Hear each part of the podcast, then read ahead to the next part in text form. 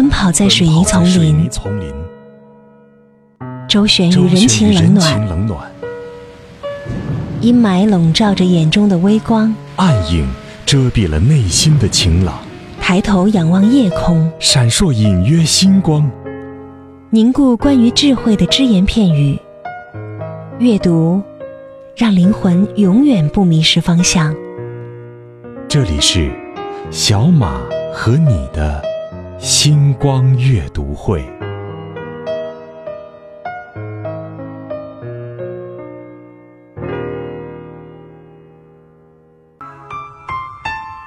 没有人可以停留在过去，也没有人可以始终不改变。我们终归会有一些新的变化的，也总会面对新的人、新的事物。其实，不管你如何的阻挡，未来都会势不可挡的到来。即使你害怕，也不代表可以停滞下来。今天晚上我带来的这本书是被称为大师兄的朱炫的作品，叫做《年少荒唐》。今天我发出这条微博之后，有朋友问我为什么叫大师兄。稍后我们也问问朱炫自己。那《年少荒唐》是一本集魔幻、奇幻、武侠、都市、爱情等于一体的小说集。作者用古典的遣词、天马行空的叙事，表现了后现代的情爱、江湖、青春和生活。读完之后，真是让人脑洞大开啊！总之，我在读这样的文字的时候，不断的感叹现在的年轻人，呃，如此的天马行空啊，真是让人敬佩。那今天我也特别请到了朱炫，稍后我们就会请出他来跟我们一起分享。我爱白纸千字的城堡，它装得下整个宇宙的情愁悲苦。仗剑奔走的少年，沉默如水的思想者。不着边际的幻想，永远热泪盈眶的感动。今天我们带来的这本被称为大师兄的啊朱炫，这本书的名字叫做《年少荒唐》啊。呃，朱炫，呃，来先跟我们的听众朋友打个招呼。好，嗯各位听众朋友们，大家好。嗯，今天特别开心，小小马老师您好。哎，呃，之前我跟朱炫一起聊天，朱炫说没问题啊，我都这个兵来将挡啊，水来土掩，我这都能应付得了，好吧？哎，朱炫，先跟大家说一说这个大师兄的这个由来吧。啊，知道你好像很喜欢西游。好，大师兄这个由来呢，这是嗯，现在业界有很多猜测啊，有的是认为是这个啊孙悟空，嗯，孙悟空的大师兄，当然了，也有人认为是这个令狐冲的大师兄。啊，对，都是大师兄嘛，嗯，呃，其实我一开始取这名字的时候是奔着令狐冲的那版去的，因为写武侠嘛，一开始是喜欢写武侠，所以武侠里最多的是什么？就是大师兄嘛，嗯，这个师兄那个师兄的啊，有师傅有师妹，过得挺滋润的，对，但是后来呢？呃，又写了一版。有一次我写了一个关于那个《大圣归来》的影评，就是写的孙悟空。后来大家又觉得这个大师兄原来是这个这一版本了。其实我后来想想，都对，嗯，都有，因为他们本身有特别相似的地方，嗯，叛逆。对，今天我读。朱炫的文字的时候，我就觉得，哎呀，真是我我自愧不如，我赶不上他的速度了。就是他的那种语言啊，其实他有那个古风的那种感觉，古典的遣词造句的形式，但是也有天马行空的那种叙事的方式。其实故事，说实话，在其他地方这样的故事都听过啊，但是没有人这么写。对啊，这个很多人都会都会和我一样，就是我身边的朋友看了这本书之后，大家都在说。他的这个想法怎么和别人都不一样呢？关于这一点，有没有人提出过我们同样的问题？有有，呃，因为很多人有问过，说是剧情走着走着就想不到了，或者说你为什么就是同同样一件事情，怎么落到你的笔下就变成了这种这种写法？嗯，就比如说是广场舞这一篇，对，呃，一般。写实一点的，会说这广场舞这种可能里边有一些大妈的尔虞我诈呀，或者涉及什么经济纠纷呐，或者是咱们要再深沉一点，咱们写一些这种老年人晚晚年的这种生活的一些空虚啊什么的。但是为什么到你这儿就 就变成了这么一个类武侠的东西？是对这个我其实怎么说呢？可能是个人的一种爱好吧，也可能是因为我年轻，嗯，可能是因为我的年龄年轻，年轻人嘛就对这种有趣的东西。对这种武侠的故事也好，天生有一种着迷，有一种着迷。那加上自己可能呢，呃，文风文笔呢，会确实有那么一些花活，可能确实是善于写，嗯，有表达欲望，嗯，加上好奇心，最后落在这儿就变成了这么一篇。实际上可能也核心是关于自己对这种东西，它本身是喜欢，嗯，喜欢。你看，我觉得就是咱们就拿这个广场舞大妈斗舞这事儿说吧啊，其实咱们晚上经过这小区的门口啊，这个长油条大妈舞着扇子啊，这个踩着节奏跳广场舞，你很多人看到就是社会主义精神文明在这里得到的这种呈现，但是朱炫呢，看到的就是画地为营，风起云涌啊，这个每一场这个广场舞都是一场关于尊严的战争。哎，这个广场舞大妈。斗舞的这事儿，你一开始怎么想起写的？因为一开始呢是，我当时写这个东西的时候还啊刚来北京不久，嗯，之前呢确实我们小区楼下有有很多阿姨喜欢跳，当时每天晚上路过，就是站一会儿看一看，嗯，当时那个脑子里一过的感觉就是也不知道是什么原因啊，自然而然就想到了，就这这这个这几个大妈在这跳，天天跳，我就觉得特别像那种武林大会，嗯。因为那阵子也在看《天龙八部》，《天龙八部》少石山之战啊，各种门派都去，那乌泱泱站着全是人。嗯，我在那个小区里看大妈也是乌泱泱站了一群人，也有领舞的，有零五的，嗯，就特别像那种画面，特别像。我我比较善于就是从画面和感受上、感觉上、气氛上，一下子给我一下子心里面就是画面了。我当时第一个画面就是这个，所以我跟朋友说，我觉得这能写，嗯，挺有意思的，我得写下来。当时也没想到说要出书或者什么的，当时就是在网上写，嗯，写呢在知乎，对，知乎网上写。呃，会有有一些 读者他在上面都喜欢看这样的故事。嗯，我当时只是觉得，哎，我这个点子挺好玩的，我写上去，大家一定觉得好玩。嗯，所以我就写了。当时没有想过说是我要去啊表达一个什么东西，或者揭露一个什么东西。我记得我给那个《新周刊》写了一篇关于他。广场舞这边出来以后，《新周刊》邀请我写了一篇杂谈，就是专门讲这个你对跳舞大妈的这种生活有什么看法。那篇写的就相对于严肃一点，嗯，就是扯到这个，是因为你觉得在纸媒上发吗？和 网络上不一样。当时他们是想聊一些东西出来的，所以我们那篇就严肃一点，就扯到啊五十年代大家跳中字舞，到现在是有一脉传承。但是我当时在创作呃。广场舞大妈这篇文章的初衷，我当时就没有想那么多，没有这么多负担。嗯，第一个反应就是我要写的好玩，嗯，我想跟年轻的朋友们一起交流，所以就出了这么一个东西。嗯，我还有一个问题就是，我觉得这本书当中这些平凡的人，他们都有当英雄的梦想。比如说，咱就说这个张素娥大妈，这个她是。呃，青龙舞王被称为啊，对对对，东城区广场舞的青龙舞王，她就有这个所谓英雄的梦想，还有为了爱啊，这个勇敢喝的这个人民畅饮艺术家马总啊，等等这样的一个人物形象。稍后我们在节目当中都会为大家来介绍。奔跑在水泥丛林，周旋于人情冷暖，阴霾笼罩着眼中的微光，暗影遮蔽了内心的晴朗。抬头仰望夜空，闪烁隐约星光，凝固关于智慧的只言片语。阅读，让灵魂永远不迷失方向。这里是小马和你的星光阅读会。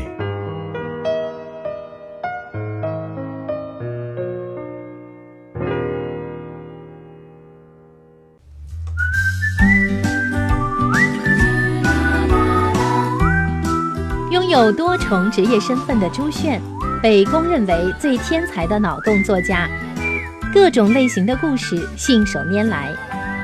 年兽荒唐是一本集魔幻、奇幻、武侠、都市、爱情等于一体的小说集。翻开书页，就好像走进一座异世迷宫。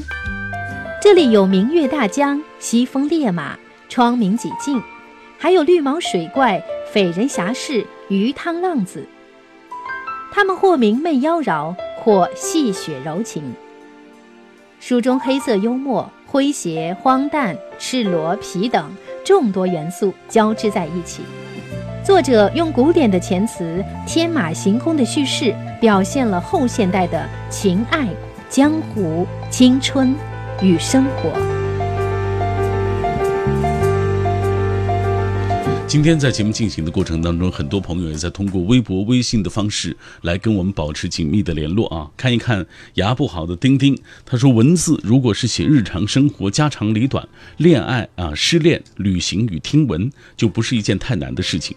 毕竟我们就生活在社会当中，灵感有源泉，而天马行空的想象、魔幻性的这种剧情，富含多种人性的主人公，才是真正开脑洞的创作。”他说：“对大师兄的这部作品啊，因为这部作品是他的这个作品集啊，短篇的故事集，所以是一个蛮期待的一个事情。因为之前看过，陆陆续续的在网上看过很多。对，呃，这位朋友他说他最最初看是在所谓知乎上啊，大家把你叫做知乎鬼才，在知乎上这个写作有多久了？一年多了，嗯，一一年多，了。我去年来的北京，嗯去年六月二十三号，就来到北京之后才开始写作。不是呃是来北京之前在知乎上就开始写，嗯，开始写那时候真的是没想过走这行，那时候还是在呃评估公司，就是类金融公司在上班，嗯。当时没有想，只是业余时间写着玩儿，因为天生是个爱好，嗯。写着写着，渐渐的就被大家熟知。我会我发现的时候，就是原来哦，大家喜欢看这样的东西，嗯，原来我写的东西，大家其实觉得很有趣，其实给了自己很多自信。这个时候心里是什么感觉？挺美的吧？嗯，挺美的。啊，因为你对作者来说嘛，一个东西就是你的相当于一个艺术作品，甭管是雕塑、画还是我们是文字嘛，嗯观众喜欢、认可，会觉得一下子感觉自己这块儿是块料，嗯，有价值了。对，有价值，哎被人肯定的价值，对，特别嗯呃，在网络当中的这种写作，其实慢慢的让朱炫增加了很多自信，因为获得很多人的这种反馈啊，终于有一天能够出这样一本书啊，嗯年少荒唐》这本书当中，呃，这些文字大概是你就是，如果要按这个写作的时间来说的话，大概是几年，其实也就一年。也就一年的时间，对，我一直跟，因为后来这本书出了以后，我有一篇关于出书的这个感受，嗯我发在知乎和微博，当时讲的很明白，就是感觉这本书给我的感觉就是还不够，嗯真的还不够，就是感觉有些地方呢好像还不够好，还没到就是自己完全完美的境界。嗯这本书是第一本书，花了一年的时间来写。我个人感觉呢，在要出这本书，去年年底这本书其实就完稿了，嗯完稿了以后，到今年又快一年了。这一年我感觉我又有很大的成长，嗯又有很大的进步。当时的感觉就是脑子里有一个想法，我就想把最好的，嗯，最有趣的。我每天有新的想法以后，我就觉得，哎呀，我还问编辑，我说我最近又写了一个，但是那时候书已经完稿了，嗯我说这能不能塞到书里去？嗯，他说这个我们都审过了，不行。那种感觉是什么呢？就是我特别迫切的想让读者知道，写东西出来的文章可以这么有趣，可以让你觉得很快乐。我有时候地方我觉得做的不到位的地方，我觉得我还有更有趣的东西给你，嗯。就是有这么一个迫切的心态。真好，就是写作成了你现在这个迫切想通过这样的方式来表达自己的一个一个渠道了啊。对对，好，呃，如果你还不了解朱炫，以下我们也透过一个短片来具体的了解一下他。作者朱炫，知乎鬼才，自在影业创意总监，囧西游编剧，黑色幽默时代的遗少，挥洒文字的故事大神，触动心底的悲情诗人，能以天马行空之笔勾织颠倒众生的惊艳奇事，闪耀着青春年少的热血特色。其文章诙谐、荒诞、赤裸、痞，已在众多名家眼中成为最具市场代表性的作家。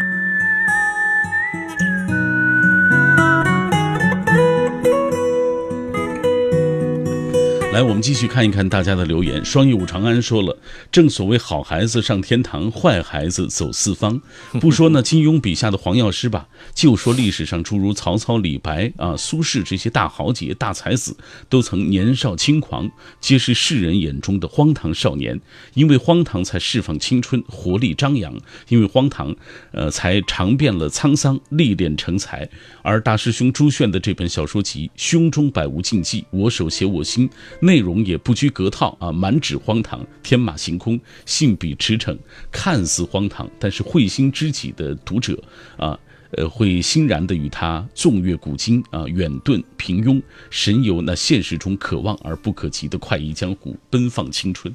这是他读完之后的一些感受，我觉得写我很好啊。呃，对于大家这样的评价，你怎么看？呃，之前拿那个曹操呀，他们去比，我真的受之有愧，受之有愧，谈不上，谈不上。但是他说的挺对的。如果说他在读这本书的觉得时候，他觉得远遁平庸，远遁平庸这个词用的挺好的，远遁平庸，做了一个梦，梦，在梦里他经历了一些啊平凡生活中不能给他的一些壮志雄心啊，或者说是一些有趣的刺激啊这些东西。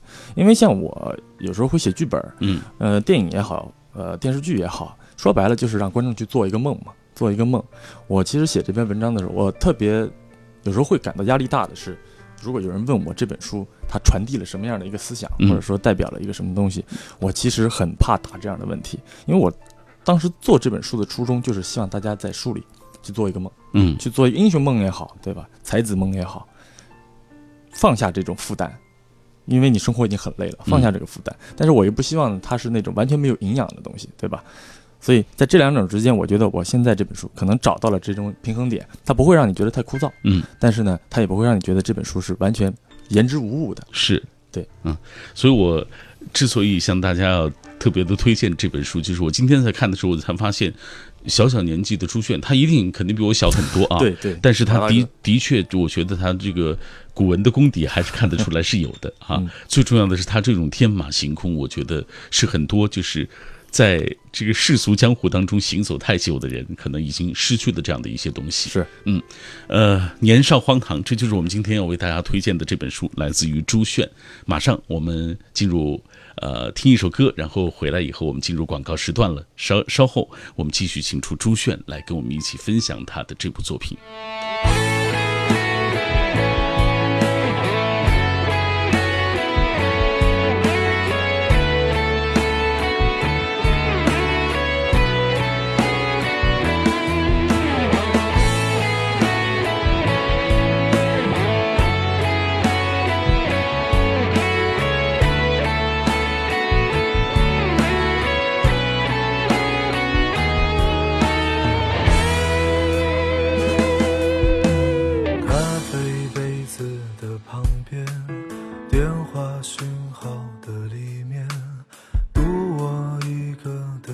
前，无知思念的中间，热闹人群的孤单，转身离别的留恋，急忙掩住的耳畔，流着眼泪的晴天。我记得你的模样，你曾是个少年，你有深潭的眼眸。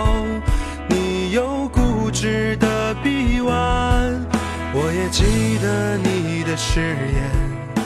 你曾是个少年你爱我胜过爱你自己你说永远都不改变。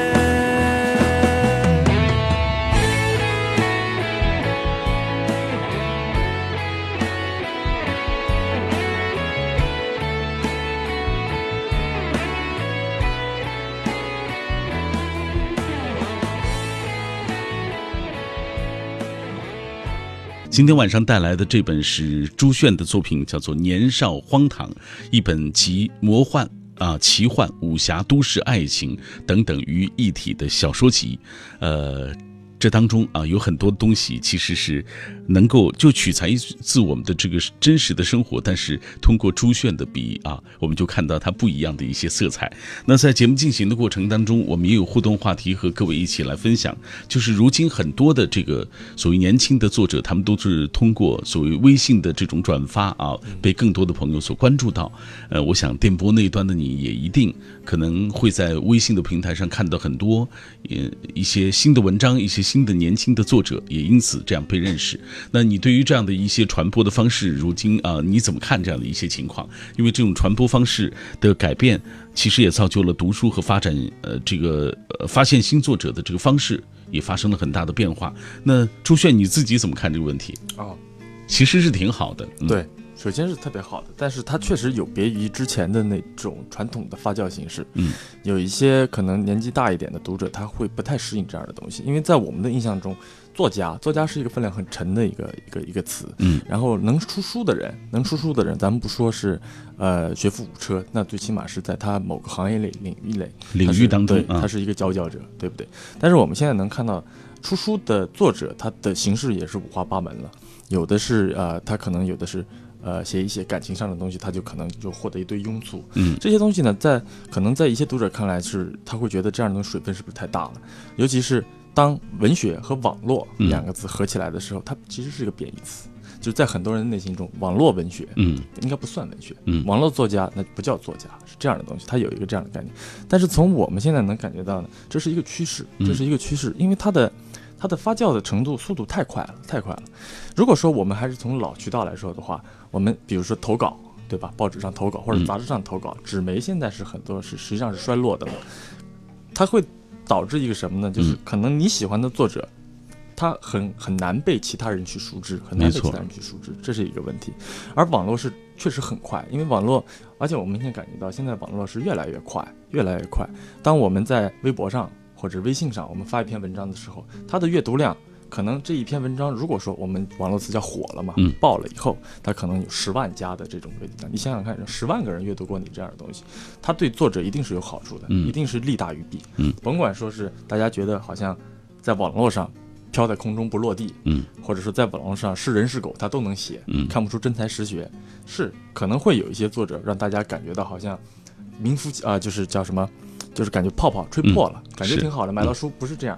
但是我个人感觉整体大环境它也是向上的，它一定是能够滋养那些很多人他本来他可能出不了头，嗯他通过传统他可能没法冒头，但是在网络这个推力下，他冒出来了。嗯，所以我还是对这个东西是一个肯定的态度。嗯呃，因为通过网络这样的渠道，就是它的传播范围更广，传播的这个所以人群也更广泛啊。对对所以这个方式就很好，而且传播很迅速。呃，就有越来越多的年轻人，这两年我们看到从知乎、从豆瓣各种各样的渠道啊当中出来，包括烟波人、长安等等这样的一些年轻作者都是这样啊。那我们的节目也推出了很多呃这个嗯呃这些年轻作者的一些作品，跟各位一起来分享。今天我们带来的就是年轻的朱炫带来的《年少荒唐》。有朋友问了，看你的书有两点印象最深，第一就是所以你的这个呃，就觉得你的古文啊，嗯，这种遣词造句能力很强，想必这个呃古文的这种功底是很很厚实的。这这方面的学习或者这方面的训练有吗？其实是呃谈不上专专门去为这个训练，因为以前对这东西有兴趣。嗯因为古文、古诗词、古诗词其实是非常美的一嗯种文体。甭管说咱们现在的年轻人，他是像我这样的年纪是算年轻人，年轻人他的想法多么前卫，思维多么前卫，但是有一些老的东西呢，它确实有它它的意义，真的是很美。嗯，呃，因为以前其实挺喜欢宋词，宋词，所以那个时候呢，因为啊、呃包括在我父亲的这个倡导，我父亲特别希希望我去读一些这种历史性的东西。嗯年轻那时候不太喜欢，那时候年轻人小时候就喜欢读科幻，对，鬼故事这种东西，逼着读。嗯，后来呢，长大了以后再有印象，回头再翻，你会发现呢，古人古文里它有一个特别美的东西，是它它每一个字用的都很惜字如金嘛。嗯他一句话的事情，他能用四个字解决，他绝对不用五个字。对，所以那种感觉是特别有意思。很精到啊。对，很精到。嗯，所以你当你接受这种文风，喜欢它的时候，我们在写文章的时候，就自然而然的就会排斥掉那些冗长的东西。我比如说我写书的话，对话描写也好，场景描写也好，我就不太会，因为我自己审美观已经塑造成那样了。我觉得这个地方如果能五个字讲清楚，哪怕是这个成语是我造出来的，但是这个成语听起来是美的，嗯啊，我就用它。嗯，还有一方面是，以前喜欢看三国，三国那个时候呢，呃，小朋友之间大家看《三国演义》，那谁感觉自己文化高呢？大家会攀比。有一天就是有一个小伙伴就拿了一本文言文版的《三国》《三国志》，嗯就是那时候看。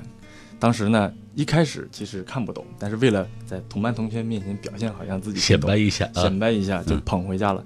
但是把那玩意儿读完了以后，把那本读完了以后，就觉得 那种文风是很棒的，嗯很棒的。本身如果你喜欢文学或者喜欢写东西的话，你对这种东西你应该是没有什么抗拒力的。所以走上那条路以后，我就觉得古文确实是很棒的一个载体。嗯渐渐的在平常的读书或者学习中会留意这方面的信息。嗯可能这就是因为大家觉得好像我在写文章的时候老喜欢就是找一些这种成语啊，嗯，或者是短语来用，确实是这个原因。是。还有第二个问题，这位朋友提出的是，他觉得你特别的博学多才 啊，谈不上，就什么东西都能拽几句。这个这个东西叫什么呢？呃，什么都不精，嗯，但是什么都懂一点，这个叫杂学吧。呃，对，因为呃，有我是觉得这是对我来说是有好处的，因为我们写东西的话，呃，我们不可能是钻到某一个领域里，嗯因为我不是我不像那种就是典型的，比如说悬疑作家，就像您刚才说东野圭吾这样的，嗯他是他是在某一个领域里拔尖，那那个领域里他一定是要过硬的知识，不然他的他的这个故事写出来可信度不高。嗯，对。还有的人是专门写爱情故事，对吧？还有人写历史故事，历史架空的，我很爱看历史故事。像我们这样的作者呢，是感觉是用想象力去征服，用想象力去征服读者的话呢，我们不需要在某个领域里特别的精，但是呢，我们我们要擅长的是将这些各个领域的东西杂糅起来。嗯让他们混搭搭配起来。一道菜可能我呃红烧茄子我做的不如人家好，我这东坡肘子做的也不如人家好，嗯但是我创新一下，我把这两菜合在一块儿，嗯可能有一点肘子的味道，也有点茄子的味道嗯，但是这是一道新菜。我觉得这跟智商有关系啊。对，就是可能这个这个这这您这是言过其实，但我确实是有这么样一个想法，嗯我可能善于搭配，善于混搭，嗯，所以大家觉得好像为什么一个简单的故事在你这儿就变成了不一样的风格？嗯因为实际上，故事看得多的人，他会发现在这故事里，哦，其实他还把另外一个地方的东西给挪进来了，嗯，是这样一个东西。嗯来自于朱炫的《年少荒唐》。这样，我们接下来继续透过一个短片来了解这本书。朱炫是谁？他是知乎独具人气的鬼才写手，其广场舞大妈斗舞一文，仅知乎就得到了数千条评论，更被无数人转帖到各大公众号、论坛、朋友圈儿，甚至被剽窃改编成视频。其如何评价电影《西游记之大圣归来》，更是被两万九千人点赞。年少荒唐，被很多人认为是一本奇书。翻开这本书，就好像走进了一座异世迷宫。这里的故事简洁明快，噼里啪啦又止于当主，意犹未尽。这里的文字时而深刻，时而温情，露出一个活生生的人来。这里时而谈论女人，时而戏谑男人。这里不煲鸡汤，不受大道理，有的是小温情、小调侃、大讽刺。这里温润一笔，让你我捧腹大笑，笑过之后留下悠悠余韵，让我们在城市霓虹灯下，在远山中，在翠山绿荫间回味咀嚼。这里有属于每个人的情爱、江湖、青春与生活。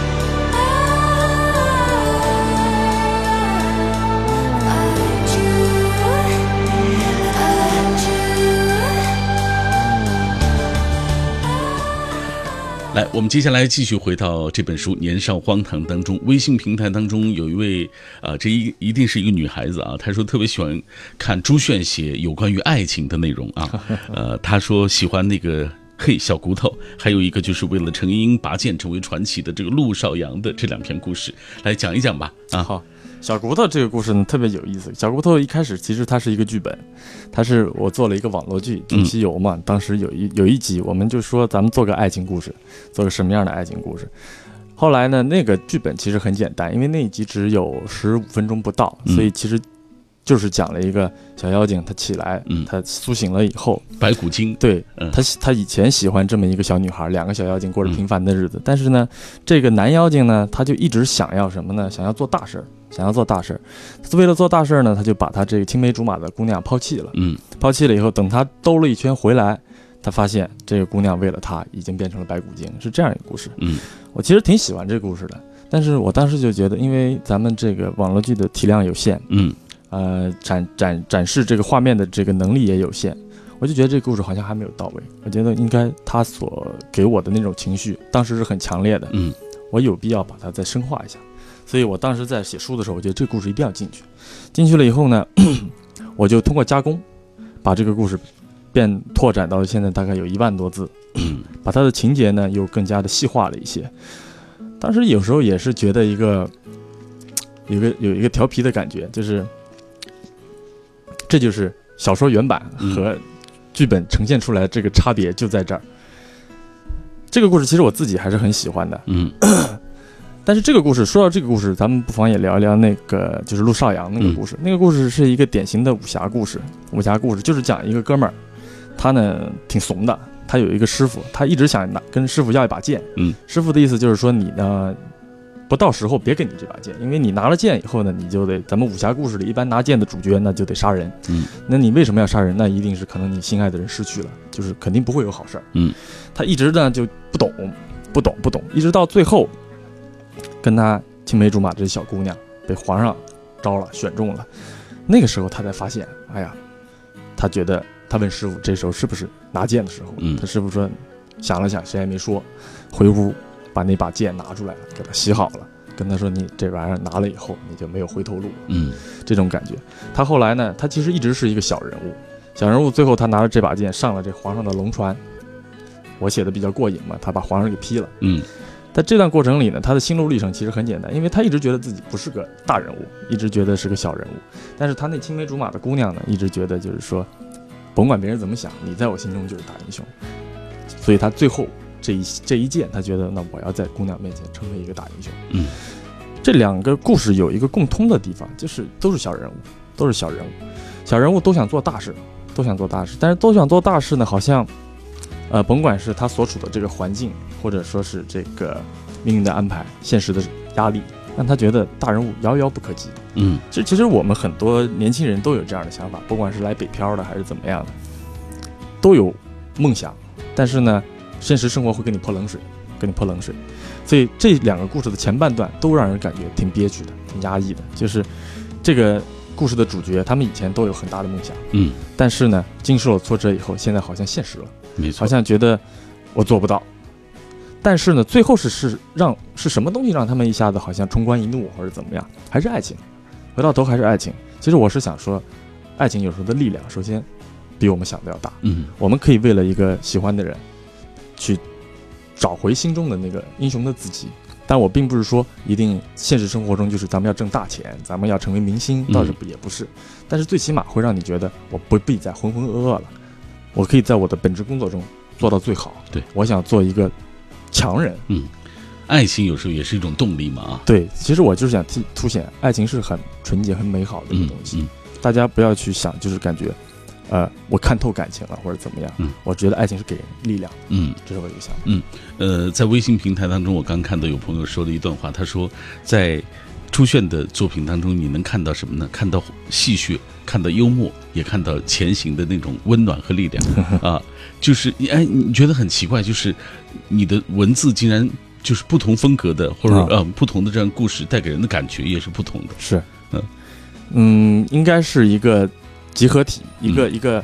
如果说从大的方向来说，这本书这本书可能有四十多个故事，嗯它每个故事的表达的情绪是不一样的，所以大家在看不同的故事的时候呢，你看这个故事可能是哈哈大笑。嗯我那天去参加北科大的那个活动也是的，那个一个小哥们儿他说，有的故事是啪啪的掉眼泪，嗯有的故事是哈哈大笑，嗯这种。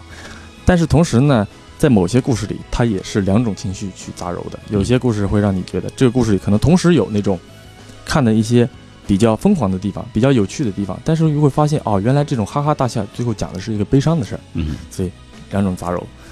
这样的话，四十个故事，可能每个故事有两种情绪的话，那就是八十种。这样，我是感觉它很复杂。我当时写的时候没有给自己定一个大方向，就是说我这本书我通篇我就要讲爱情的悲伤，嗯，或者通篇我就要讲这种呃趣味的段子，也没有。当时只是情绪到了，就去写。嗯其实写的比较随性，所以大家可能在故事里、在书里，同时看见了不同的情绪。嗯我觉得那可能是因为我写的时候，我的情绪是自然的，我没有去刻意的去塑造它。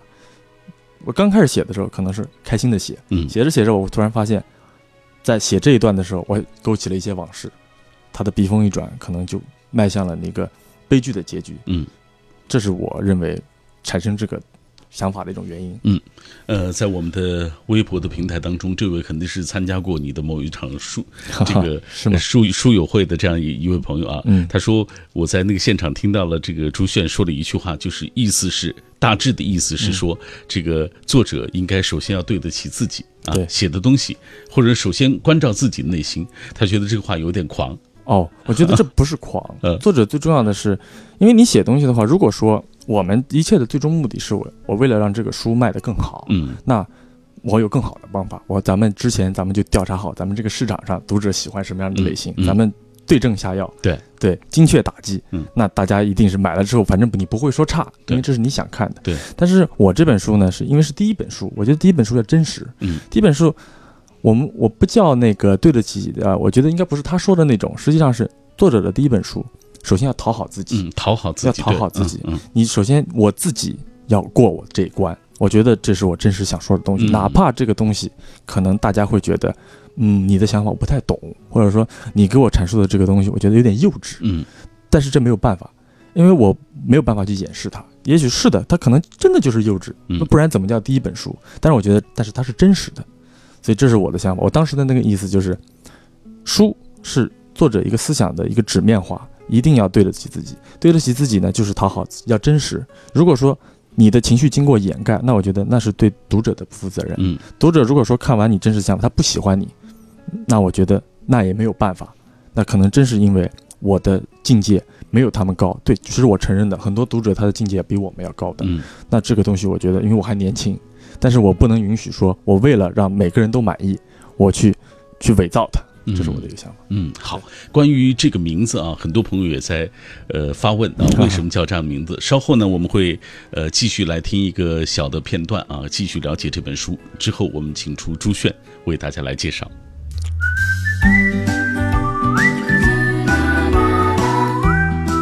拥有多重职业身份的朱炫，被公认为最天才的脑洞作家，各种类型的故事信手拈来。《年兽荒唐》是一本集魔幻、奇幻、武侠、都市、爱情等于一体的小说集。翻开书页，就好像走进一座异世迷宫。这里有明月大江、西风烈马、窗明几净，还有绿毛水怪、匪人侠士、鱼汤浪子。他们或明媚妖娆，或戏谑柔情。书中黑色幽默、诙谐、荒诞、赤裸、皮等众多元素交织在一起。作者用古典的遣词、天马行空的叙事，表现了后现代的情爱、江湖、青春与生活。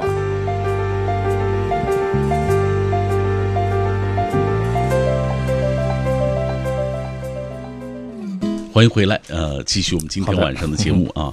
呃，很多人在说这个荒唐啊，大家对于这个荒唐的理解，想请朱炫来聊一聊，为什么取名叫年少荒唐？哦，好的，这个问题其实在之前的发布会上，呃，签售时候都有很多的读者去问我，嗯。我当时是这么说的，我认为年少荒唐呢，其实是两部分，年少是代表了年少轻狂的那部分，嗯。荒唐其实代表了无能为力的那一部分。它是就像刚才有一位读者他说，我好像在书里看到了好几种情绪，嗯。对因为它就是矛盾的，它的书名其实就是这样。大家可能觉得年少荒唐是一个整的完整的这四个字去形容一个人他年轻的时候不懂事儿，嗯但是我觉得呢，年少两个字代表了年少轻狂，他是确实是不懂事儿，是觉得什么都想做。比如说我的文章有一些地方，可能你像像我父亲、我母亲这一辈的人看了以后就觉得你好像太狂了，嗯对你好像年纪轻轻也没有什么成就，你就敢写，嗯是现在年轻人就是这样。我觉得，呃，可能是时间还长，我现在还小。没有做出一些特别瞩目的成就，但是我敢说，我敢想，我觉得这叫年少轻狂，这是很多人，呃，年轻人是这样的一个想法。但是荒唐呢，是我个人的一些感受，我在现实生活中，我在生活中碰壁的一些经历，嗯，或者说我在爱情中的一些感悟，我觉得好像有一些光轻狂，就是哪怕你梦想大过天，你可能也改变不了这个结局，你也得不到它。这两种东西是我来自两方面的感受，所以这两方面的感受最终合在一块儿，我觉得就变成了年少荒唐这样的东西。嗯嗯，但是你要问我说，它是凸显了轻狂的这部分更重，还是荒唐的这部分更重？我觉得可以这么想：年少荒唐是先有年少，后有荒唐。嗯按理说也可以，咱们也可以叫荒唐年少，对吧？先有年少是因为先让你轻狂，轻狂完了以后，后有荒唐，你会发现你碰壁了，嗯你碰壁了。但是这本书呢，我想告诉大家的是什么呢？就算你碰壁了，你也不要去否定你轻狂的那一部分，嗯不要因为说看到结果，好像我怎么努力，我到最后我也就是这样，好像那就咱们就不要努力了。嗯咱们就不要去梦想或去幻想，那我觉得这样是不对的。所以这是我想传达的一个感觉，就是荒唐可以荒唐，嗯，荒唐是现实生活中世俗的处事方法，但是轻狂也不能少，轻狂代表了心中那团还没灭的火。嗯，对，这是我的想法。所以，当你打开这本书，看到这些有一些不可思议的故事的时候啊，呃，会逗笑，会唏嘘，会勾起一些过往。我想这就是朱炫啊想要达到的一个目的，真的会让大家有种种的感受啊，这是最好的状态了。以上就是我们为大家介绍的全部内容，带来了这本大师兄朱炫的作品《年少荒唐》。刚刚你说到你父母啊，我想知道他们读这本书之后有什么感受？啊，我父亲老是说这个。我父亲老是自诩说他也会写点儿，嗯，所以他老是说你这个标点符号使用不对，断句断的太频繁，然后没事儿在里边只要涉及我父亲的部分，他就说是把你爹污名化了，嗯，对我妈呢是觉得我妈只是觉得好，嗯，妈妈向着儿子嘛，对对，觉得怎么都觉得好，嗯，如果我我父亲觉得不好的地方，他觉得说我父亲没文化看不懂，嗯，他们两个都是很支持的。我到北京来写作是他们俩，我当时很忐忑，嗯，我觉得。这种事情，按理说是跨一个大的行业，是家里从来没有走这行的人，但是他们两个都觉得，如果是你你觉得是对的，你就去做。所以现在我还很感谢他们，真感动。这就是我们的父母啊！好，谢谢朱轩做客我的节目。有